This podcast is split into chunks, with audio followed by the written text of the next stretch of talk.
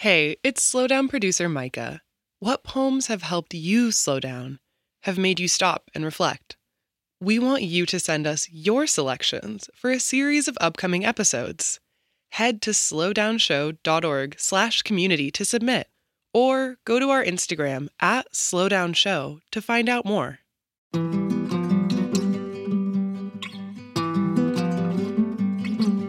I'm Major Jackson, and this is The Slowdown.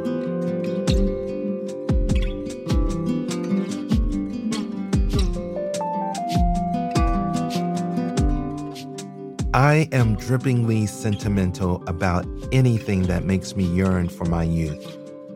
Old Sesame Street episodes, members only windbreakers, and 1980s synth heavy British bands like Loose Ends, Soul II Soul, and New Order. In no way is this a complete list. Back then, I blissfully saw the world through innocent eyes. The complexities of the era were beyond my reach. Like those wearing red hats signifying their longing for another age, I too embrace melancholy and wistfulness.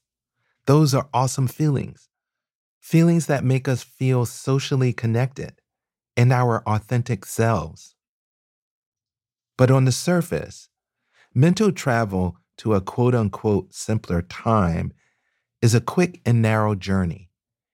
It blocks out the larger context of our memories or the less than perfect reality for other people. Often, nostalgia can look like that wood block key handed to us at the interstate rest stop. It opens a door, but the past is really a little room and kind of smelly.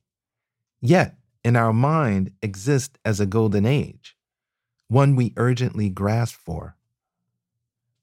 We hold on because, on many levels, we are in the midst of a sea change with strong winds. Our current state of political gridlock in America is mostly a reaction to perceived demographic shifts. Nostalgia, like what we see being weaponized today, requires loss. Some exist forever in a state of mourning because of the belief that something has passed from their lives. Much of what fuels the agitation in political discourse is this sense of the elegiac. Today's complex, though seemingly easy poem understands the powerful set of symbols and archetypes that are employed in the service of toxic nostalgia. Images that exploit people's unwillingness to forsake the past and its harmful values. The future, the poem seems to say, is not only an inevitable fact, but is rightly willed by forces of good. After the Farm was sold to FedEx by Carlie Hoffman.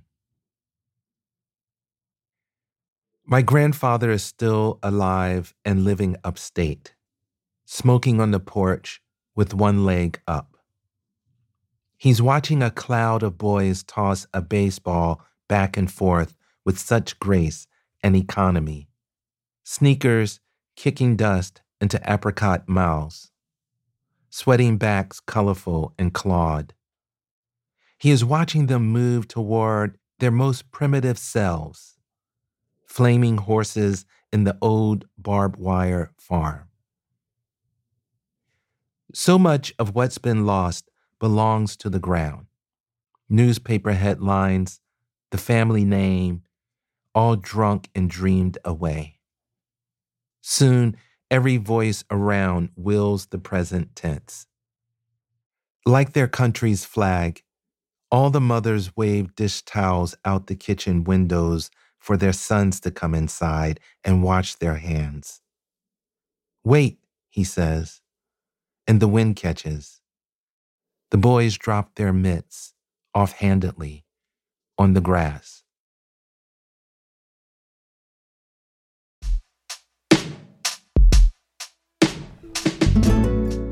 The Slowdown is a production of American Public Media in partnership with the Poetry Foundation. This project is also supported in part by the National Endowment for the Arts on the web at arts.gov.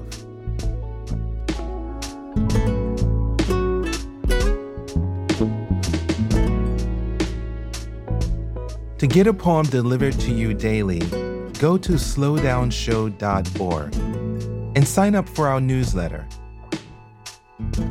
And find us on Instagram at slowdownshow.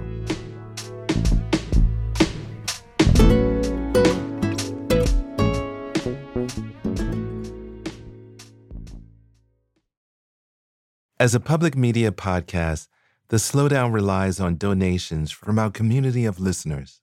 Contribute today to help power our show for episodes to come. Visit slowdownshow.org slash donate. And thank you